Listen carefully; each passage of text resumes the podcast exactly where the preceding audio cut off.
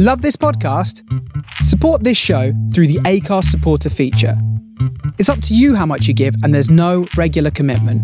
Just hit the link in the show description to support now.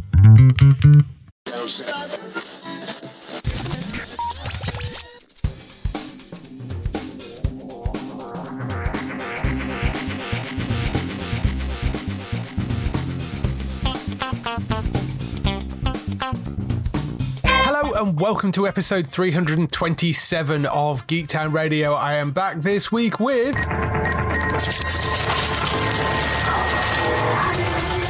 How are you doing? I'm very good, David. How are you? I'm very well, thanks. So, uh, what have you been up to this week? Uh, well, it might surprise some people, but I've been watching a uh, Bake Off esque kind of uh, I saw show that. here. Yeah. yeah, I was having a bit of a scroll through Disney Plus, as you do, and uh, there's actually just like loads and loads of stuff on there now. Obviously, with the Star brand as well. It's not quite to the level of Netflix No. because not, not, nothing really is, but um, there is starting to get quite a few things on there. So, kind of buried within everything was a, a show called Foodtastic, and it's basically if you take the idea of like a British Bake Off food competition, but the three teams are tasked with making something Disney themed. Yes. So that the whole series, because I think there's 11, 10 or 11 episodes, and the whole series, each episode is like a different film. So you've got like Avengers, uh, Toy Story, Star Wars. Uh, there was a Lion King one I watched yesterday. Uh, there was a Cars one as well, which was a bit, eh, uh, but uh,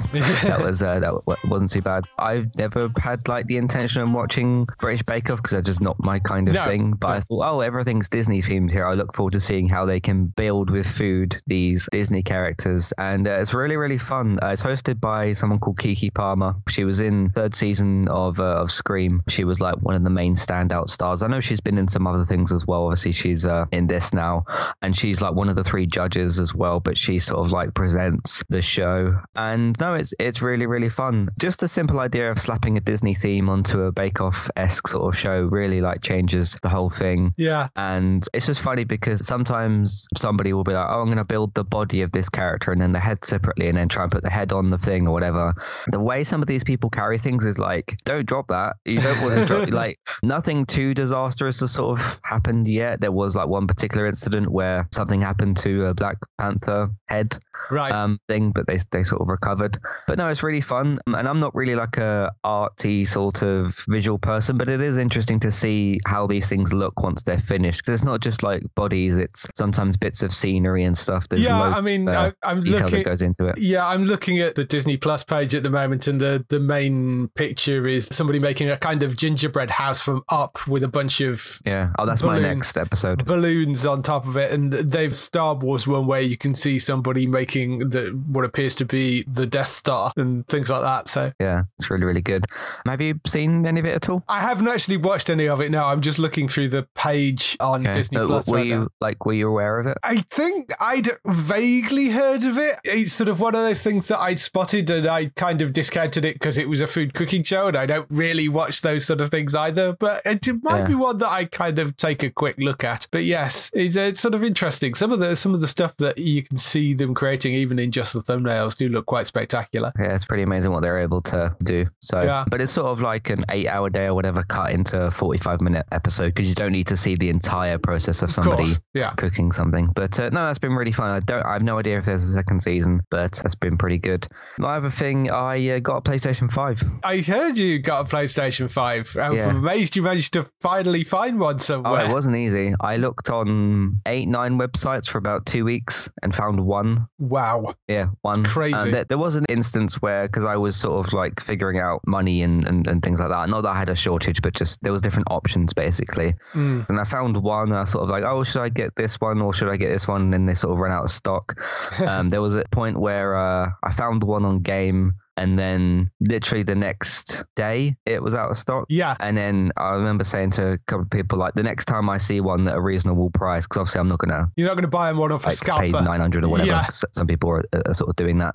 The next time I see one that's at the actual retail price, I'm just gonna jump straight on it. So I found one basically in about two weeks. So they are very very difficult to uh, Yes. find. And for me, with my boomerang rental thing, a, a digital version is completely useless to me. So Of course, yeah. um, so, but no, I mainly wanted to talk about the haptic feedback, which was like one of the big features. The problem with talking about and explaining haptic feedback is I can like describe all day what the thing feels like, but until you yourself actually pick up a controller and sort of like, oh, okay, this is what it is, um, yeah. it's a bit different. But uh, I uh, finished Ratchet and Clank Rift Apart. That was great. I did do a little review for that. I moved on to uh, Returnal, and uh, Returnal, even in the opening cutscene, had loads and loads of haptic feedback from like the ship shaking when you're crashing, the rain. I think you can feel as you're as you're walking around these little like taps on the controller. But essentially, what it is, it's all vibrations within the controller, but not the traditional just standard one lot of vibrations when yeah. something happens.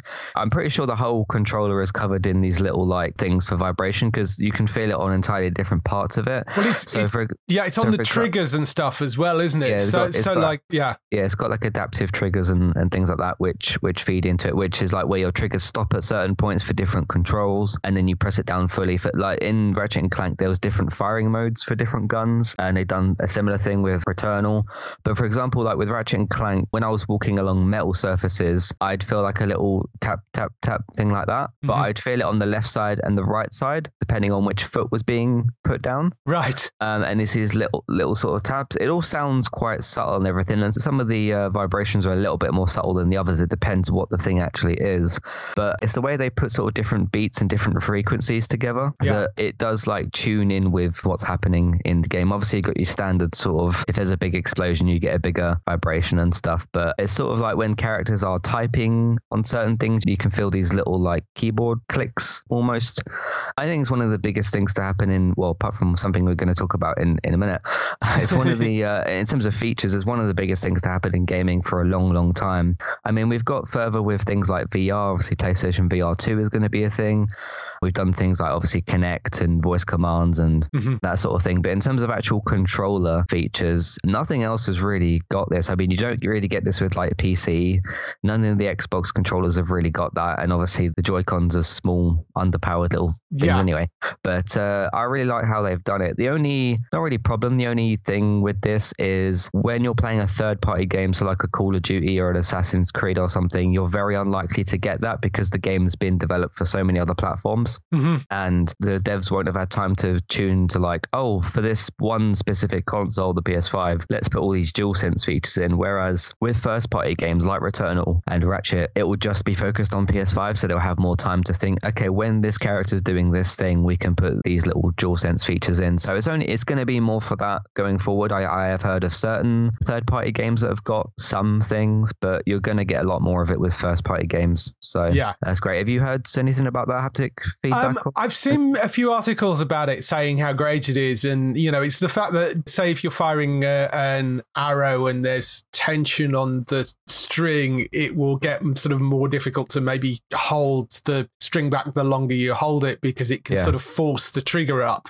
So there are little things that they're doing with it to be able to play around with the controller, and, and like I say, it's not just the straight sort of shake. It sounds like it's got things on sort of either side, so it's a lot more controlled than just like, oh, the controller shaking, which is what it used to be, as well as being able to sort of play around with where it touches on the controller. It also does it on the triggers and stuff as well. And it's, it's really quite interesting. It does sound quite ingenious.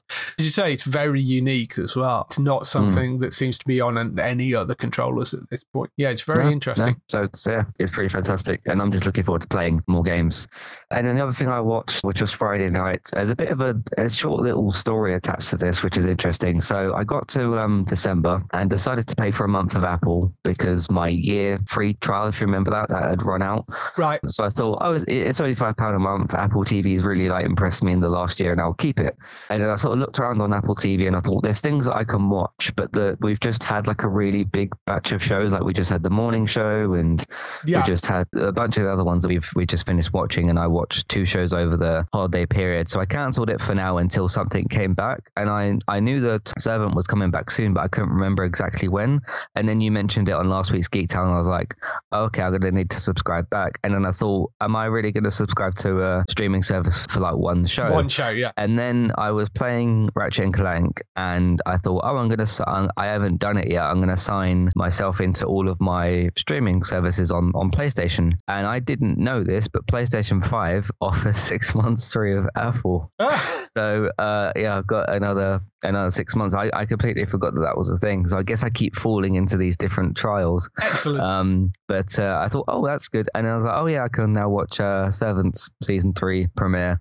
But uh, hey, Apple keep offering these things, and I keep happening to be in the right place at the right time. Yes. So, yeah. There we go. Right up. Uh, yeah. Uh, I on the episode itself, it was phenomenal. I mean, just so many great little horror touches and things. So for those, those of you who don't know, Servants about this rich sort of family. They want somebody to hire to be like a servant within the family. She's called Leanne. She's got a bit of like a strange backstory, and the series follows with a bunch of this horror stuff. There's also some funny, weird stuff going on with the baby because sometimes it's real, sometimes it sort of isn't. Obviously, that ties into the whole horror element. It's directed, and pretty much the showrunner is M Night Shyamalan. I think his name is that guy. Uh, yes. So he he's doing a very very good job with this. Came back for a season three premiere. I think it's got a fourth and final season on the way.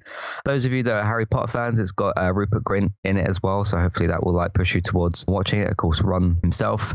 They're doing this follow up story thing with Leanne, and it's a bit more of a Leanne focused episode, but it makes sense given what's currently going on. But like, I didn't look at my phone at all. I was just like fully engaged with the episode. That was pretty fantastic. It's probably about eight or ten episodes again this season, but uh, no, that was good. And then it's it said when I started the episode, it said, oh, after the video there's like a behind the scenes thing on the episode. And I thought, oh, I'm not particularly sort of interested in that. And then the episode ended, and then there were still five minutes left of credits.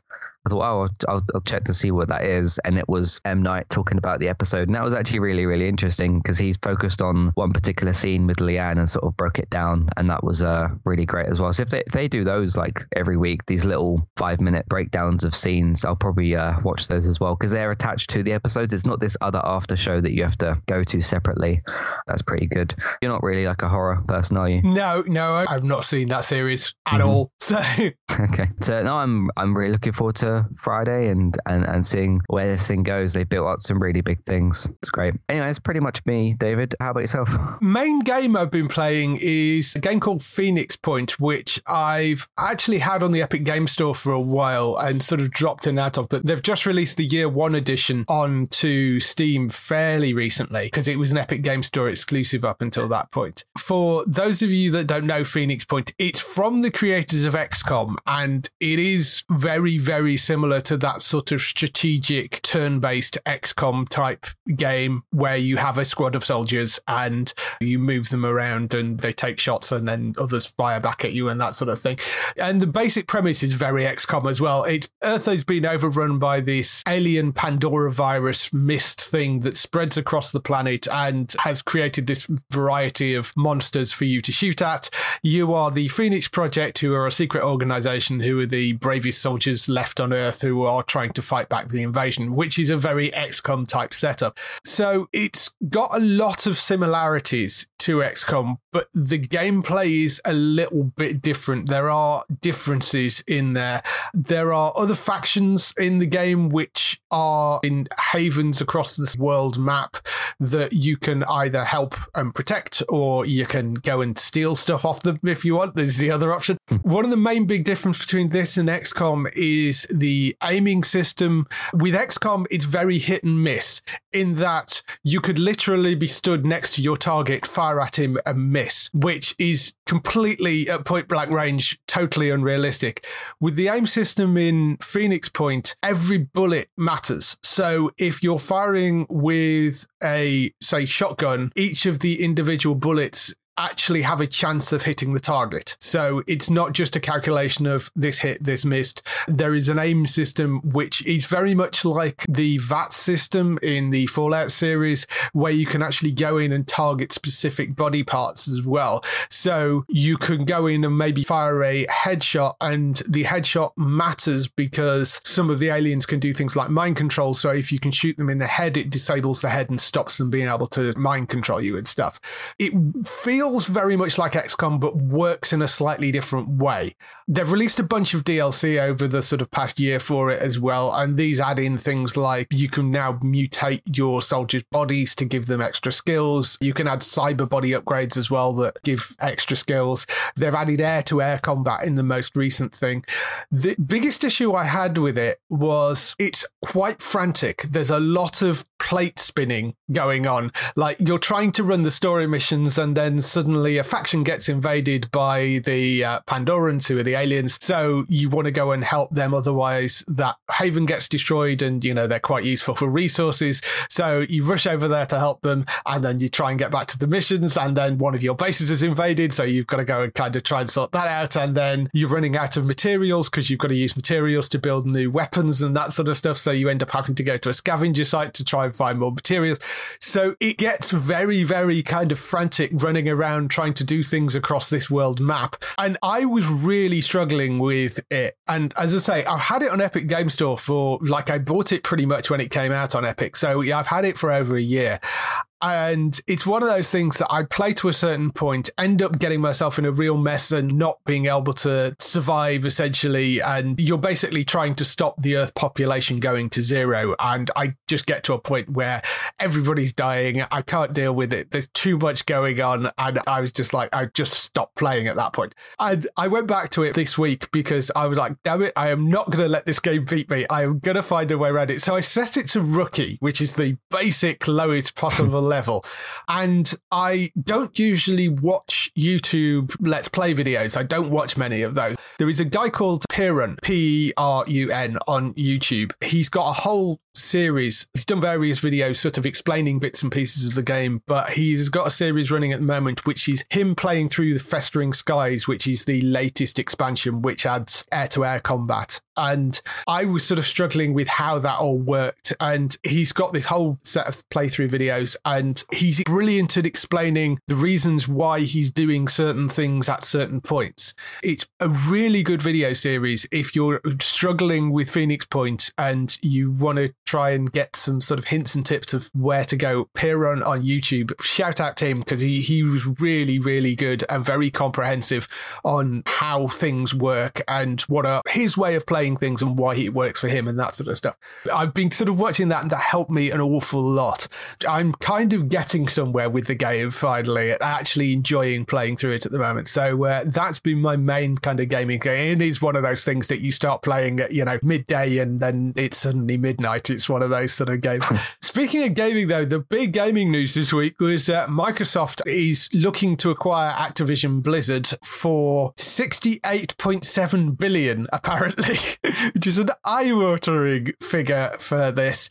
It's been interesting seeing the reaction because the reaction has been either one extreme or the other, either sort of, oh, finally somebody sorting out Activision, or this is going to be the end of gaming as we know it. So, what were your thoughts on it? An enormous amount of money, isn't it? It um, is. I think it's probably too much money, but there you go. Microsoft are pretty loaded. They're, yeah. Yeah. A couple of big takeaways for me is yes, this will be great for like the employees of Activision, hopefully getting Bobby, is it Kotick out? He's the, the boss. Na- yeah. nasty CEO person, which won't unfortunately be able to happen until this deal completely takes over. I think it's supposed to be completely done by July of next year. That was one of the things that I was yeah, reading. it's going to take a while. Yeah, it's Yeah. going to take a while. Dot all the I's and cross all the T's, so to speak. I mean, the two Activision Blizzard, well, not even really Blizzard, the two Activision franchises that I really care about is Crash Bandicoot and Call of Duty. Those are two series that I've obviously followed for a long, long time.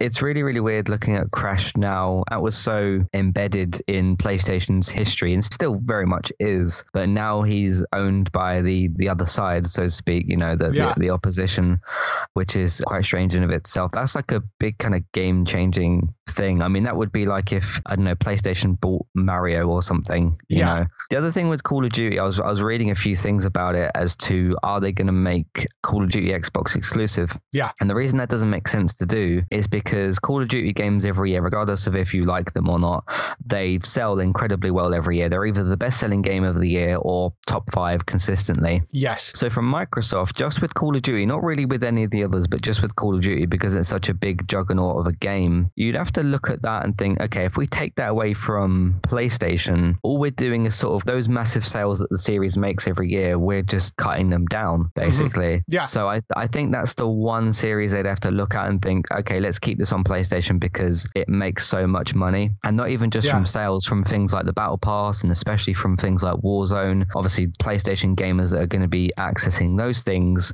you're just taking that money away. And as somebody who mainly does play games on PlayStation and does play the Call of Duty series, not every single one of them, but plays it regularly, I hope that, that that's what they do. And it would be very, very weird to have a Call of Duty game come out and it not be on PlayStation. That would be like Uh, particularly strange. I mean, there is a possibility that they maybe it would get released earlier on Xbox and right, PC. some sort of time exclusive. Yeah, some sort of timed exclusive. Maybe that Hmm. may be the way that they go about it. I sort of agree that it would seem like them cutting off a large portion of their potential audience and throwing away a large amount of money. Which, at the end of the day, it is Microsoft, though. So I mean, it's, it, they could afford to do it if they wanted to be bloody minded about it. They could do. if they decided they wanted to make exclusive, yes, it would be throwing away a large portion of money. But it's not like they wouldn't still be making money out of that game. They just wouldn't be making as much as they maybe would be otherwise. So hmm. I don't know. It's Yeah. it's going to be interesting to see how they handle that. And of course, it also gives them World of Warcraft, which I know isn't the monolith that it used to be, but I mean, it gives them World of Warcraft, Still a big IP. Still yeah. a big IP. StarCraft, Diablo, Hearthstone, um, Overwatch. Overwatch as well. Candy Crush randomly as well. Yeah, that's a big money maker, isn't it? Yeah, So- Guitar Hero as well. So Hopefully, what that means as well for Activision is because they had studios like Toys for Bob yeah, and Vicarious Visions.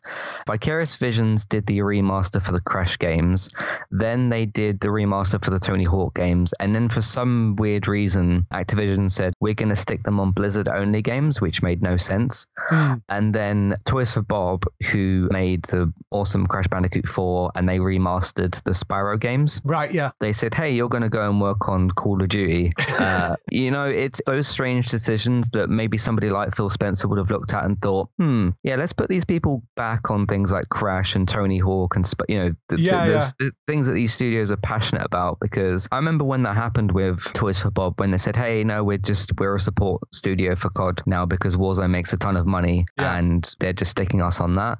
And I remember some of the staff like resigned from that because they said, "Hey, we just want we're really passionate about like Spyro and Crash, and we just want to work on making new games," which those audiences, myself included, really really wanted. So it's decisions like that that made no sense whatsoever. So hopefully with this Microsoft takeover, they can be like, "No, let's put these people back to where they wanted to be and where they thrived." Because the other weird thing about all that is Call of Duty as a series, because there's four ongoing things at the moment, which is Warzone, which is the, the money maker, basically, Vanguard, which is the newest World War II game, Black Ops Cold War that nobody likes, and then Call of Duty Modern Warfare from 2019. Because there's so much involved in that, and because those games are sort of weirdly tied together with the code, there's been some issues with that. They've put nine developers on not one of the games, but that series, basically, because it was so bogged down with, with code and stuff. Because they because you can't do things like separating Warzone from Call of Duty because they decided to tie it into it. Mhm. For people like me that don't play Warzone, I can't uninstall Warzone from my console without uninstalling the whole game. yeah. And again, it's things like that where could, could Microsoft get in there and sort of sort that out. So, um, uh, I mean, yeah, it's a very, very expensive acquisition, and we'll see what happens with the exclusives. But for those things I just mentioned within all those different developers, you could really clean a lot of that up and let some of your other franchises thrive. They've talked about like resurrecting Guitar Hero and things like that, which that that's great if you want to go back and dig up like old Yeah, IP that people sense. used to care about. You, Yeah. you could you could do a lot of you could do a lot of good with this, I think. But Yeah. yeah, it is expensive, so we'll see how it works. It's going to be a very interesting one to see where it goes moving forward. Uh, you know, and I mean, obviously they're going to be adding a lot of this stuff to Game Pass. I mean, that was one of the main reasons I think they probably That's one of the big it. drives of this. Yeah. is to add it to the Game Pass. But it's going to be very interesting watching that moving forward. Mm. Um, moving on to TV stuff, Lord of the Rings, the long in development TV series for Amazon, long, has yeah. finally got a title. It's going to be called The Lord of the Rings: The Rings of Power. We kind of knew that's what it was probably going to be about anyway, because it's the thing that makes the most sense. We knew it was going to be a prequel series. It's set way thousands and thousands of years before the events of The Hobbit and the main Lord of the Rings. So it's going to be about almost a Game of Thrones with rings by the sounds of it. It's kind of that sort of thing. You know, the, these, before there was the one ring, there was a bunch of rings that were given to the various different races. So whether it's about the actual forging of those or, or just the power struggle between them, I think it's a really interesting part of the history. And they basically said that they sort of picked the name because they wanted something that sounded something that was sort of in the vein of J.R.R. Tolkien's other classics. And the Rings of Power seemed to be a title that sort of fitted in that. So don't really know much more about it than that. I mean, there is a huge cast list for it, although we don't know yet who anybody is actually playing. We'll still have to wait and see. It's not coming out until the 2nd of December this year, so there's still a way off. They are, I think, now shooting the second season, or they're in pre production for the second season, which has moved to the UK randomly from New Zealand. I still don't quite understand that decision. Oh, yeah, I remember you mentioning that But before. Yeah. Yes, it's a bit weird, but that's what they're doing. It's called The Rings of Power. I'm Hmm. looking forward to that series coming out. It should be good. Yeah, I mean, this didn't really give us anything apart from a title, which I guess this this is like a title reveal trailer. But it's funny how long this has been in development for, but I we know. still like barely know anything about it. But I still have the faith it'll be good. I Yeah. think, and it's like I've said, I think a few times before. Game of Thrones happened. It was one of like the biggest successes on TV, and a lot of other companies decided, hey, people like fantasy, let's do a bunch of fantasy shows. And then Netflix said, hey, let's do The Witcher. And then Amazon's like, let's do Wheel of Time and let's do Lord of the Rings. And everyone's jumping on the fantasy train and everything, which if mm. you can make a good fantasy show, I suppose that's the goal at the end of the day. Does Apple have a fantasy show yet? I think they're the ones that are like Um, missing one. Not an out and out fantasy show. I mean, See See is probably the closest they get to that. Yeah, a bit Game of Thronesy. Yeah, Yeah. yeah, yeah. It's it's not fantasy so much as it's sort of technically post-apocalyptic, but it's sort of Right, post-apocalyptic fantasy. But Mm. yes, I think that's probably the closest they've got. They've not gone full kind of. Got that know, political angle as well. Yeah, they've Yeah. not gone full kind of elven dwarf Yeah. sort of fantasy thing. I'd be quite interested to see them do one, but yes, they've got Hmm. so, they've got a lot of sci-fi stuff, but less fantasy stuff. In terms of other TV, The Rookie came back, which is basically a continuation from the cliffhanger that it left season three on. Quite a shocking death in the opening episode, which has been sort of publicized around. I won't sort of mention exactly to who, but basically one of the actors decided that they weren't going to come back for the new season, and there is quite a surprising, very quick death that happens very early on in that Okay. episode. Was it anything COVID related or just No, no want to come um. I think part of it had been that he just decided he, he wasn't going to come back. It doesn't seem to have been COVID related. It doesn't seem to have been related to anything that he'd done wrong or the show had done wrong. Right. There doesn't seem to be any specific reason given for him leaving, but it doesn't seem to have been anything nefarious or anything like that. So the other thing I've been watching as well is Doom Patrol, which I finally got around to watching the third season, which has been out on Starzplay UK for a while. It just continues to get. I'm not even going to try and describe what's going on in that show because it's it's so bonkers and ridiculous. They're slightly getting to the point where the stupidness is starting to bug me a little bit, and I would like to see them pull it back just a little. There is a balance with the weirdness with that, and I think shows like Legends do it quite well, and the first season of Legion, I think, did it quite well, and then lost the plot as it went on, and I I think they're tipping towards being closer to later seasons of Legion, which the story just fell apart, and they're tipping a little bit too far that way, and I want them to just rein it back in a little bit in the third season. It's walking a very, very fine line right now with me, mm-hmm. and there are certain things that I'm kind of going, "Oh, I just know you've lost the plot a little bit. I mean, like quite literally lost the plot at this point, and you need to pull it back a little bit. But hmm. I, I mean, I'm still enjoying it, and I'm still watching through it, but I, I think it's maybe stepped slightly too far to the left, and it needs to kind of pull itself back a little bit. In terms of new shows, I'm actually going to do something I never really do, which is review something on ITV. Trigger Point, which is the new show from Jed Production company. He's not actually written this, it's from a newcomer called Daniel Brierley, but it's got Vicky McClure in it from Line of Duty, and it's got Jed Mercurio involved as a producer. So, you know, there was a lot of eyes on this show. It went out last night. Trigger Point has Vicky McClure playing Lana Washington, who is a London Met explosive officer. They're known as Expos. They are called to a makeshift bomb factory in a block of flats where she discovers the first of several bombs. And that sort of opens out into potentially a bigger conspiracy theory. It's got Adrian Lester in it as well, who plays somebody that works alongside her, another expo. So it's a really good cast. It was a strong opening episode. There's a lot of stuff going on in there as they sort of go and try and defuse these bombs. It's interesting. I was reading an article that was with a genuine real life expo, and they actually said there is a couple of bits where they've obviously done things for artistic license, and there's a couple of times where it doesn't quite ring true, but a lot of the stuff in there seems relatively genuine. You know, they seem to have been pretty good at making it as true to life while still putting tension in there and making it interesting. So they seem to have done a really good job of it. It's a strong opening episode. I will be continuing to watch it. Vicky's obviously great. Adrian Lester's great in there. It is very much focused on those two characters of this opening episode. Given how the first episode ends, I'm very interested to see where it goes from there. You watched the first season of Line of Duty, didn't you? You haven't watched any more. Yeah, I So- watched the first season. That was it. But yes, Trigger Point, certainly if you like those sort of dramas, if you like those sort of line of duty type dramas, I don't think it's as good as Line of Duty, but you know, not many things are. Trigger Point certainly is one that I think is a good, solid start for ITV. So um, I'll be interested to see the rest of it. That's all the stuff we've been watching and playing this week. Let's move on to some TV and film news.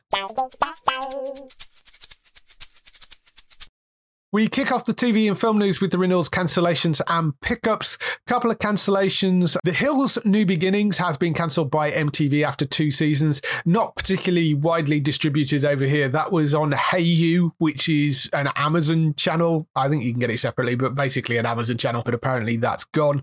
Paris Hilton's Cooking with Paris has been cancelled by Netflix after one season. I wasn't even aware that was a thing, but apparently it was. Paris Hilton had a cooking show. That's not coming back after one I, season. I'd heard of it once somewhere, and somebody said it was okay, but obviously it didn't. It didn't didn't catch on, did it? No. Uh, and Bull, the drama with Michael Weatherly, is to end after six seasons. Sky Witnesses is currently airing season five, so we will have one more full season to come before it actually ends over here. But yeah, that has finally come to an end. Seemingly, Michael Weatherly himself has brought it to an end, although it's hard to tell whether he brought it to an end before it was pushed. I don't know. I mean, it's had a bit of a troubled history that every time it got renewed, Daryl, who of course does the podcast as well, used to message me on Twitter with a like raised eyebrow emoji. um, so yeah, it was always a little bit of a surprise with, that CBS kept that around given the amount of trouble that it has been in that show. But yes, they are now bringing it to an end after six seasons. In terms of the renewals, most of the renewals, in fact, all of the renewals that we've got this week are Star Trek related.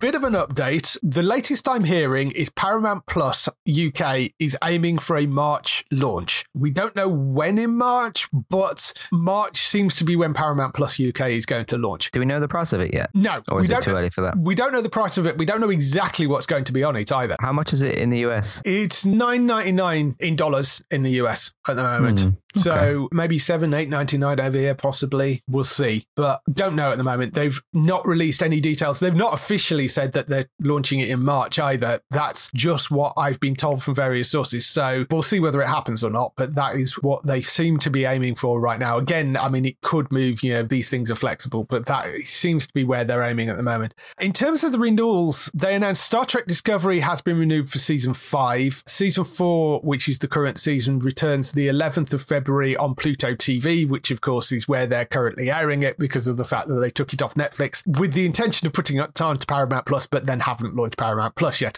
Future seasons will obviously be on Paramount Plus UK. So this is sort of a fudge to get them through this yeah, gap. temporary solution. You can actually buy it on Amazon as well. Not on Prime Video. You've got to go onto Amazon Video and actually buy it. I think it's 15 quid for the season. But the advantage of doing that is you've not got to be there at 9 p.m. on the 11th of February to sit and actually watch it because Pluto TV is streaming, but it's live streaming. So Strange New Worlds, which is the new show which hasn't started yet, that has been renewed for a second season as well.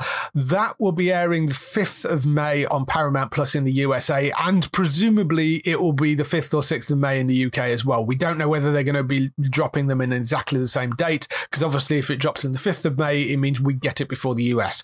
We don't know whether they're going to be doing it on the 5th and 6th, or whether like Starzplay actually drops things on exactly the same date worldwide. So we actually get stuff that drops on Starzplay over here before they get it on Starz in the US.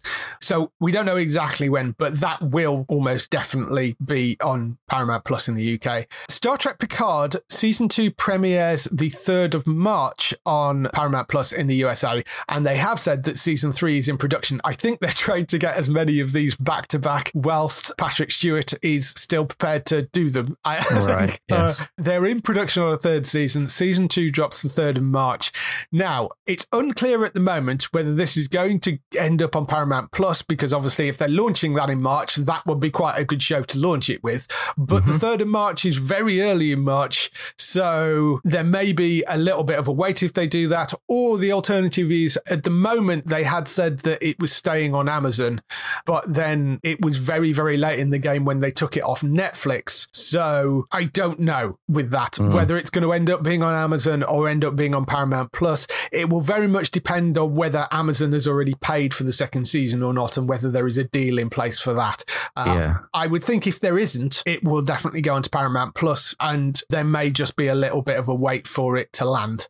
Because if they launch it, say mid March, and it's two weeks behind, and they drop then the first three episodes at once, yes, it will be slightly annoying, but I can sort of see their purpose of doing that. But hopefully by the 3rd of March, when it does launch, we'd know when Paramount Plus was going to be launching in the UK anyway. If they're going to launch it in March, you would hope they would have made an announcement by then. So that I don't know. It will be on one or the other, I would suspect, but we'll have to see. But 3rd of March, it's launching on Paramount Plus in the US, and they are developing a third season. Star Trek Lower Decks renewed for a fourth season. Season three is due to land summer 2022 on Paramount Plus in the USA. Again, it kind of depends whether they've already done a deal for the third season as to whether it's on Amazon UK. It's unclear. If not, it will be on Paramount Plus as well. And Star Trek Prodigy, which is the kids animated series, season one is running in the USA at the moment. It 20 episodes for the first season, split into two parts of 10, with the second lot of 10 coming later in 2022. Second season is in production for that. That's, I don't think, aired anywhere in the UK at the moment. So presumably that will also be on Paramount Plus when that launches. So, um, yeah, lots of renewals. Interesting, they've kind of already renewed Strange New Worlds, even though that's not come out yet. I don't think renewing Discovery is a huge shock or Yeah, Picard. it's like the main one. yeah. Yeah. So, Yeah, Star Trek looks like it's got a healthy future on uh, Paramount Plus. Just depends which ones you're sort of into and everything. Obviously, Discovery is like my first show, so Yeah. um, it's interesting. You know, as a as somebody who podcasts on Discovery to try and uh, work out when to do these things, I'm still sticking to just doing a uh, season four review when it hits onto uh, Paramount Plus. Whether that's going to be weekly or whatever the, the occasion, that's basically how I'm going to do that. And then Yeah. once season's at five, yes, once that rolls around, that should be, I assume, weekly because that will be in yes. over a year's time. So Yeah. yeah. I fell off of Picard halfway through the the first season, I think it was. And Lower Decks, I sort of didn't continue with after the first episode, but I don't know, it's sort of that Rick and Morty Star Trek thing, isn't it? So, Yeah. um, but Strange New World looks interesting. Obviously, that's some of the uh, season two characters doing that, which which has already been set up. I think the issue you have with Picard and Lower Decks is they're very, very tied into the next generation stuff, and you don't Mm. know any of the next generation kind of tropes or be, any yeah. of that sort of thing. So I think maybe that would be one of the interesting things for you to do at some point is to go and try the original original Next Generation series. And I know there's a lot of episodes to get through of that, but that might be an interesting one to sort of go and try a few episodes and see if you fancy podcasting on that one. That would be quite a, an interesting one. And then that Mm. might lead you back into Picard and Lower Decks because they will make a bit more sense to you once you've been through the original. Right, they might know, connect a bit the, the better, Next yeah. Generation series. That'll probably be well. That would give Paramount Plus a lot more worth as well, because I assume that all of that eventually would be on there. Yes, Because I think some of the other older shows are on Netflix at the moment, Yeah. and I'm assuming they're going to be I would imagine taken so. off. Yes. Yeah, yeah, that might be good to do. I can always talk to my dad about it as well That because he used true. to watch it. Yeah. In terms of pickups and other news, Netflix went a bit release date crazy. They released a few things. Um, Don't they always? yeah, they Young Wallander, which is the second season of that, which has a subtitle now called Killer's Shadow. That's the 17th of February. That's coming to Netflix. That's a Thursday randomly. The Cuphead Show, which was announced ages ago, which is an animated series based on the incredibly difficult video game. That's coming on the 18th of February. That's the Friday. Vikings Valhalla, which is the continuation of the History Channel's Viking series, which was brilliant. I mean, I say continuation, don't expect any of the same characters to show up because it's set like two or three hundred years after the original series, but it's set in that sort of same world. So it, it is the same kind of vibe and it looks brilliant. There is a trailer up for It's that big now. time jump. Exactly. So there may be references back to some of the old characters, but they don't expect to see the head pop up because, you know, it's completely different time period. Friday, the 25th of February, that is landing, and there is a trailer for that up on the website now, but it looks really good. The Boys Diabolical, which is this animated anthology set in the Boys universe with a bunch of sort of disconnected, interesting little stories.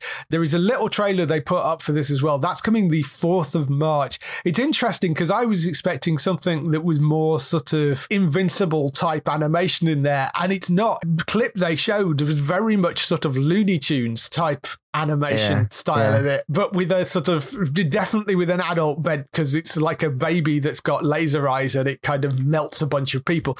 So it looks like it's going to be quite intriguing that. But that's uh, the boys diabolical. That's coming the fourth of March. Joe versus Carol has got a UK air date. It's one day after the US. That is the drama which is based on the whole Joe Exotic Carole Baskin thing.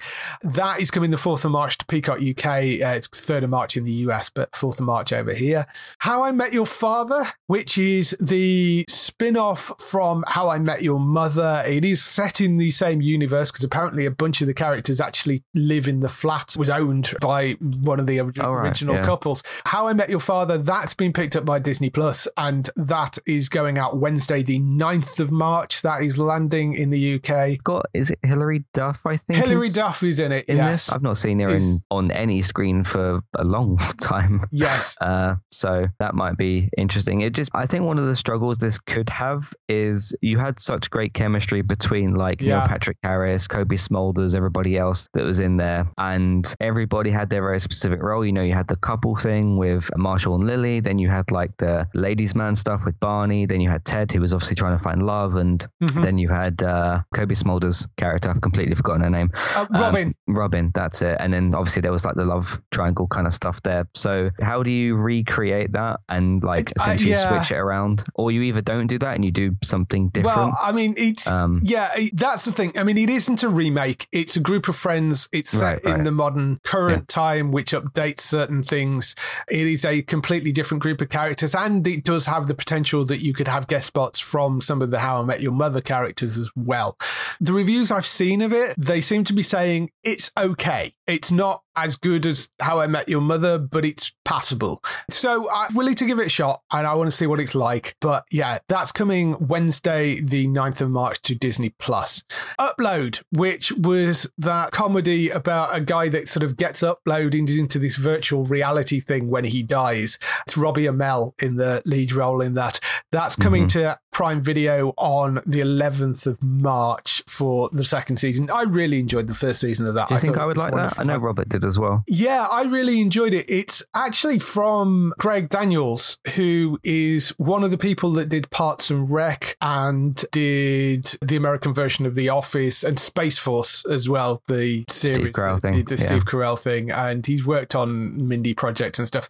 Of course, the other half of the Parks and Rec people was Mike Schur, who did Rutherford Falls and our beloved The Good Place as well. Mm-hmm. So um, he he was one of the two people that was involved in that. Mm. Parks and Rec's one that I need to watch as well. Yeah, Um, Uh, that's available on quite a few different things. Yes, I really liked the first season of Upload. I thought it was really fun. So definitely one worth watching. But that's uh, Friday, the 11th of March on Prime Video for that. Moon Knight, which is the next Marvel series, that's got a premiere date. That's coming the 30th of March to Disney Plus. I'm looking forward to this. It does look somewhat like Daredevil Batman esque. That Yeah, I love Uh, that. Yeah. the trailer for that does look really interesting and they're playing around with this sort of multiple personality thing the accent's fairly dodgy because he's kind of doing a british accent but it actually makes sense that the accent's dodgy because it's a put on accent so Mhm. I never pay attention to that stuff. So it's uh, kind of interesting i'm really intrigued because i don't know moon knight as a character at all mm, so neither. uh, but I do know he's supposed to be this sort of Daredevil Batman esque type character. But he's got this added layer of having this multiple personality disorder and he can't remember exactly who he is. They have made some changes to it for the TV series from the comic book, but you know, that's fine. That happens quite a lot with the MCU. They tweak things to make it fit a TV Right. narrative better. But I'm really intrigued by that. What's interesting is I don't know whether it was the Moon Knight trailer or the uh, Spider Man movies or whatever it was, but Daredevil has popped back up in the Nielsen weekly US streaming chart. It was at number eight, Netflix, Daredevil Netflix series. There has been rumors and talk of a new Daredevil series coming to Disney Plus, although they haven't officially announced anything. But there is a lot of talk about that possibly being a thing. And it's back in the Nielsen top 10 this week, which is interesting. Witcher at number one by a, a long way. Emily in Paris at number two. Hawkeye at number three, because it's not just Netflix, it's the Nielsen streaming Streaming, charts, yeah. everything. Wheel of Time at number four. Lost in Space at number five. The Great British Baking Show, so Bake Off at number six. Um, Jurassic World Camp Cretaceous at seven. I mean, I know they're churning those out because it's they're what on the fourth season already, so something like Yeah, that. I'm on like the third, I think. Daredevil at eight, Jim Gaffigan Comedy Monster at nine, and Money Heist at ten. Very interesting to see Daredevil back up there, given that show's like Hmm. ended what two, three years ago, something like that. So I Wonder if Moon Knight will be a good way to test the waters for, Dare- well, not even test the waters because people clearly want Charlie Cox to come back. yeah, like as full Daredevil. That it'd just be interesting from a violence standpoint how they handle because I heard Yeah. that Moon Knight's supposed to be quite violent, so how they handle that, and then because my admittedly more assumption was if you bring Daredevil back, you do it on Hulu, but maybe that wouldn't quite fit. Maybe it could work on Disney Plus, but I guess Moon Knight's a good way to test that. I Possibly. yeah, you see, I think So- if they're going to do it, they'll want to do it as part of the MCU, which means you have to bring it back on Disney Plus. And I know that restricts the amount of violence that you can put into it, but in all honesty, I actually think you can get away with it. I mean, it only needs to be PG thirteen, and you know, I think you can probably get away with tweaking it enough, and you can get away with it. I mean, you know, they'll. I think they'll push as close to the edge as they can, but I, I do think you can get away with making a Daredevil series that works at that. But I mean, we'll see. We'll see whether it ever actually emerges. But it's hmm. interesting to see it back in the top ten after all this time. So is so Mo- Moon Knight's the next thing, isn't it? That's March. Moon Knight's the next one. March thirtieth, I think, yeah, that's the next big Marvel TV show. and then it's Doctor Strange after that, I think. Yeah, Doctor Strange is the next film. Also coming at some point this year, we've got She Hulk, Right. Miss Marvel, then Secret Invasion is supposed to be, which they're shooting in the UK at the moment. That's supposed to be late 2022. That's penciled in for at the moment. Then Christmas, there is the much anticipated Guardians of the Galaxy holiday special. There hmm. is Ironheart, Armor Wars, and this untitled Wakanda series as well are the other things that are coming, but we don't have dates for any of those yet. We just know She Hulk, Miss Marvel, and Secret Invasion are supposed to be the next three coming this year. Hmm. We'll see when they drop. And there's obviously Star Wars stuff coming as well as all the Marvel stuff sort of in between those as well. So they've, they've got some fairly big shows dropping throughout the year, I think. Yeah. Speaking of big franchises, Apple have ordered a Monsterverse series, which is uh, featuring, it's like Legendary's Monsterverse, featuring Godzilla and the Titans, all based around that sort of thing. So, following the thunderous battle between Godzilla and the Titans that leveled San Francisco and the shocking new reality that monsters are real, the series explores one family's journey to uncover its buried secrets and a legacy linking them to the secret organization known as Monarch. Legendary's Monsterverse is an expansive story universe of multi layered experiences centered around humanity's battle to survive in a world under siege by a catastrophic new reality. The monsters of our myth and legend are real.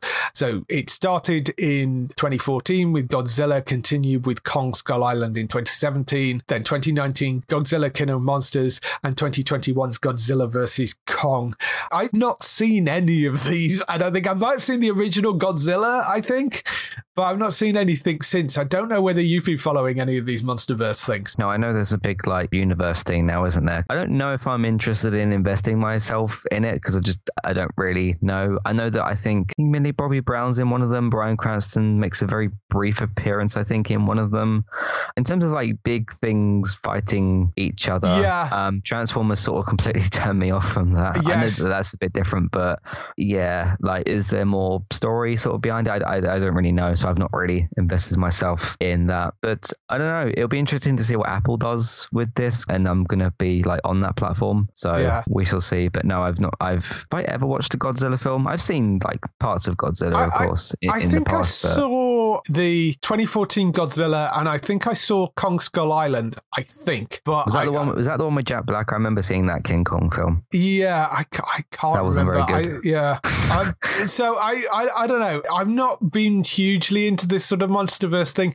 This comes from Legendary Television, obviously, because it's a legendary franchise, and co-created by Chris Black, who worked on Star Trek Enterprise and Outcast, who serves as showrunner, and Matt Fraction, who worked on Hawkeye. So those are the people behind it. So I mean, interesting couple of writers and producers there, but I don't know. I'd be intrigued to see what they come up with, but it's not really a universe I've been massively into. But I know some people are absolutely really into their Godzilla and Mhm. Titans thing. So we'll see. Couple of other things returning as well. Wallace and Gromit are coming back, along with they've announced Chicken Run 2.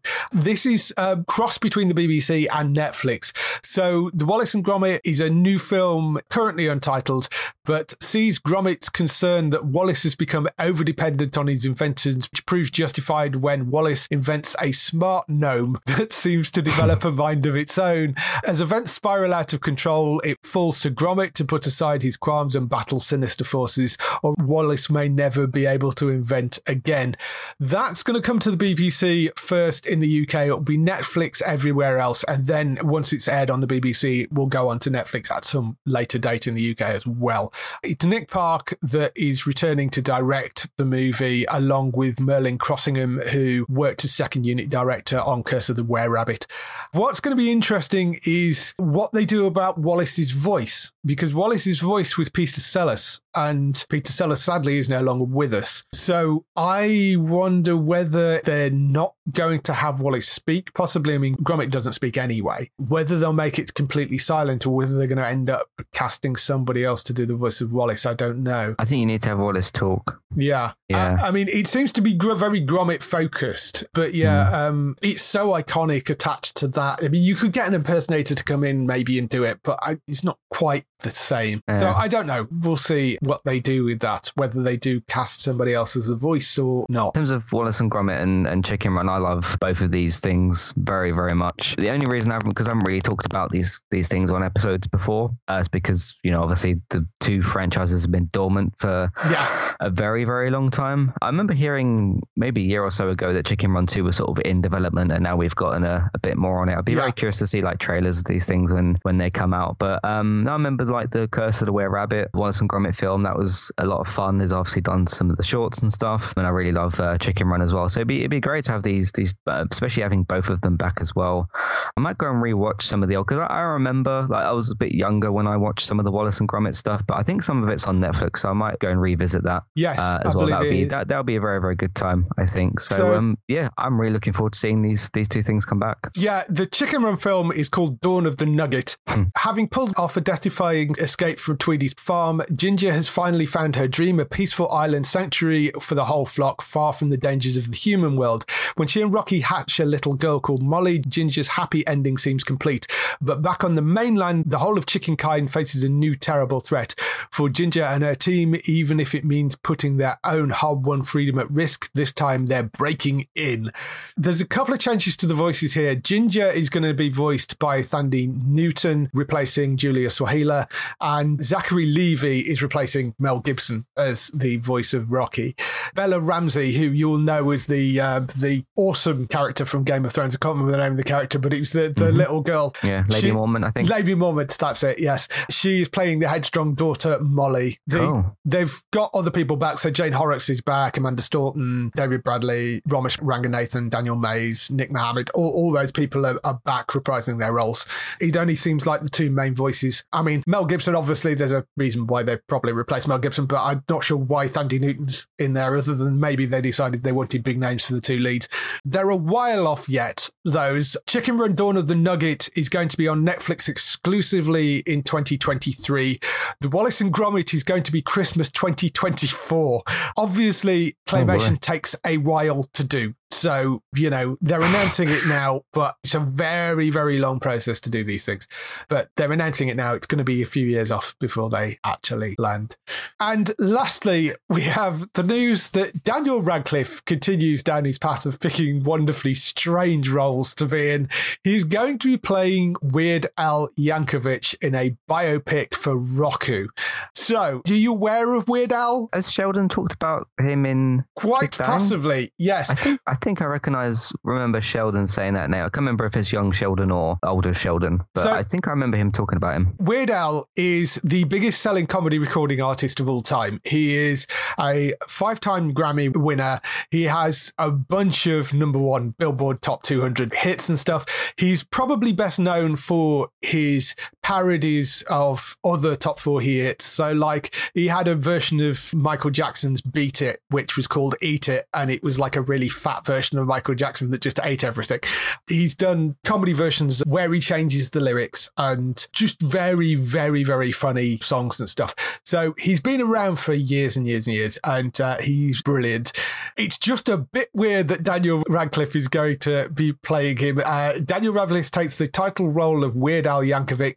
According to the press release, the biopic holds nothing back, exploring every facet of Yankovic's life, from his meteoric rise to fame and early hits like Eat it and like a surgeon to his torrid celebrity love affairs and famously deprived lifestyle. There is a certain amount of sarcasm on those last couple of bits. Bear in mind that Weird Al has written this himself, apparently. So it's a fake biopic, I think, by the sounds of it, or a somewhat faked biopic is sort of the setup for this. But I love the fact that Daniel Radcliffe is doing this. It's going to be weird and strange, and it's an interesting pickup for Roku as well. Roku's starting to kind of come into its own a little bit, particularly as a free streaming service as well. Yeah, just hope they give Zoe another season. well, so, yes, I mean yeah. that will be the big news that. Yeah, really I'll just say there is a lot of people asking for it on Twitter. Whether it's just I'm more connected to that fan base on Twitter because I follow Possibly. lots of different people, but it's good to see though. So yeah, hey, if that means more good content for Roku and they can thrive more, then that's that's important as well because there's definitely a lot of competition out there for TV. That's fair to say. But they've got one of the bigger advantages, which is that they're free. And yeah. if I say to somebody once Zoe is all on Roku, if I say, "Hey, do you want to watch this show?" and they go, "Oh, you know, I don't want to pay for another streamer," well, this one's free. So yeah, the thing that is holding Roku back a little bit is it needs to be a bit more widely available because it's only really on Roku sticks. It's on Sky. It's on Sky Q. It's on now devices as well. Oh yeah. So yeah. It, I mean, it has got reasonable coverage. If you uh, the Roku channel is available on Sky Q boxes, if you just say that into your remote, and same with now as well. It should be on both of those, so you can go and find it. And uh, the Zoe's hmm. Christmas mm. movie is on there as well, and it's also got all the content that was uh, previous on Quibi. On Quibi. Yeah. Uh, despite the fact that Quibi was a, a failed experiment, a lot of the TV shows were actually really quite good. I mean, I say TV shows, they are more like movies because quite a lot of them are a film chopped into like 10 parts. But uh-huh. the content itself, though, there was never anything wrong with. I mean, a lot of the content was really decent quality. Things like The Fugitive and Most Dangerous Game as well, which was uh, Liam Hemsworth was the star of that with Christoph Waltz. And that was great. And I think they're making a second season of that, I seem to remember. That was one of the first ones that they've sort of picked up to continue. But that was like Emmy nominated and stuff as well.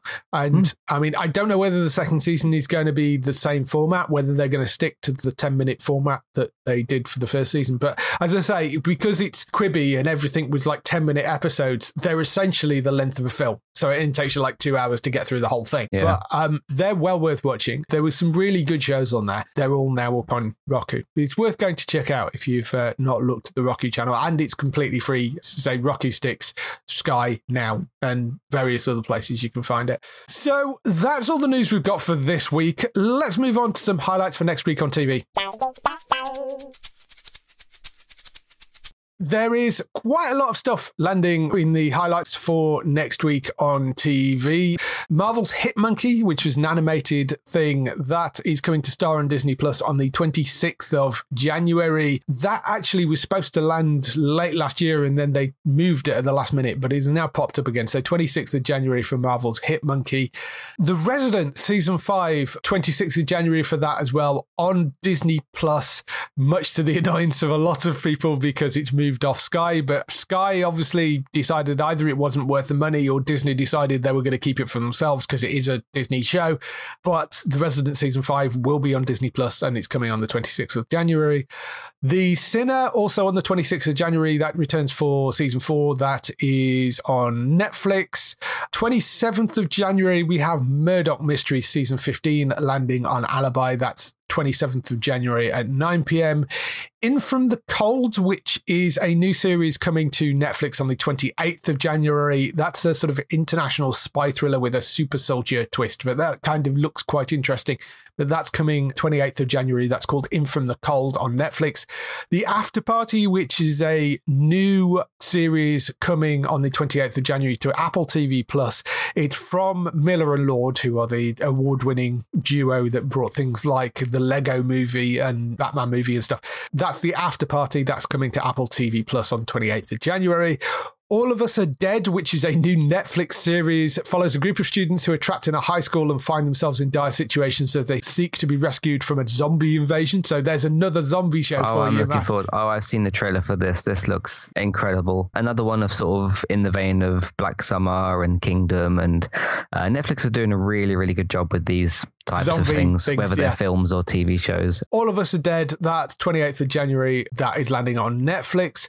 Hunted, the season four of the celebrity version of Hunted, that is coming back to Channel 4 on the 30th of January at 9 p.m. Station 11, which is the post apocalyptic limited series based on the international bestseller of the same name, that's coming to Starzplay on the 30th of January in the UK. It's Always Sunny in Philadelphia. That's back for season 15. That's on the 1st of February. The Equalizer also returning. That's for its second season on Sky Witness. That's on the 1st of February at 9 p.m.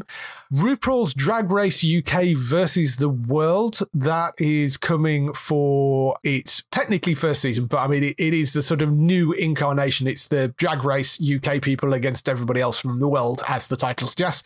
That's coming to BBC Three on the 1st of February. I think the 1st of February is when BBC Three returns to the broadcast channel as well. Oh, okay. So it will have a time, which I haven't got on here, but it will have a time, I think, on BBC Three on broadcast, as well as being on iPlayer, which is still going to be there, but it is going to be back as a broadcast channel from the 1st of February as well.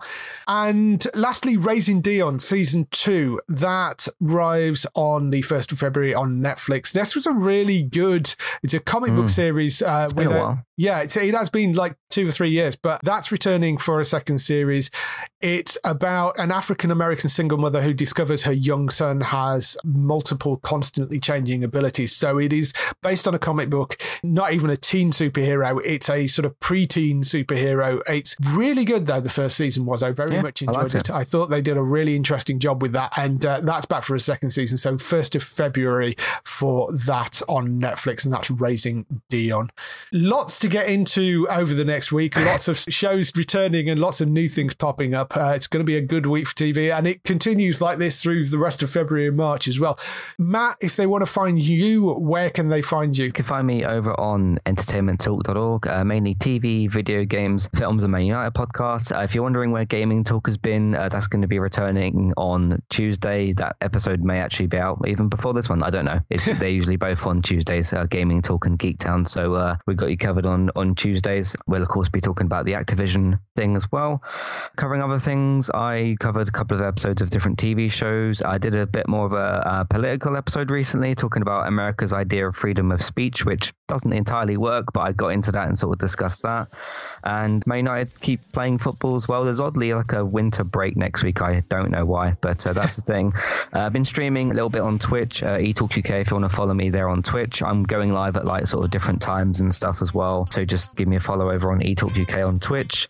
A couple of video game reviews if you want to see my thoughts on Ratchet and Clank, and uh, yeah, other stuff that we're doing as well. Walking Dead will be back soon and and that kind of stuff. Check out all of that. Yep, go and check Matt over at entertainmenttalk.org. Bex, of course, you can find at twitch.tv forward slash Trista Bytes. That's B Y T E S. She's streaming pretty much daily, various evenings, sat in a box playing video games, just chatting about comics and various other nonsense, uh, having random cats wander into the stream. It's very entertaining. Go and check out Bex over at twitch.tv forward slash Trista Bytes.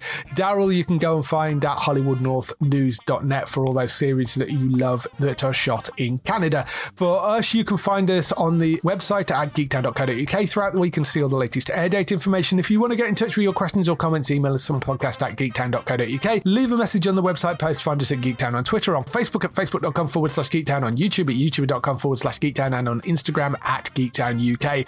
That is everything. We shall see you next week. Bye-bye. Bye.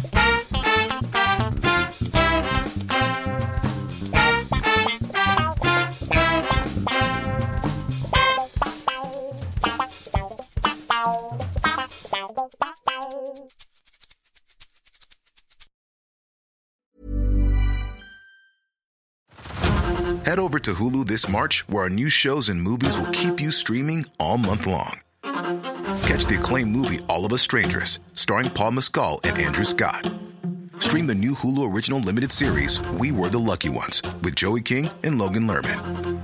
And don't forget about Grey's Anatomy.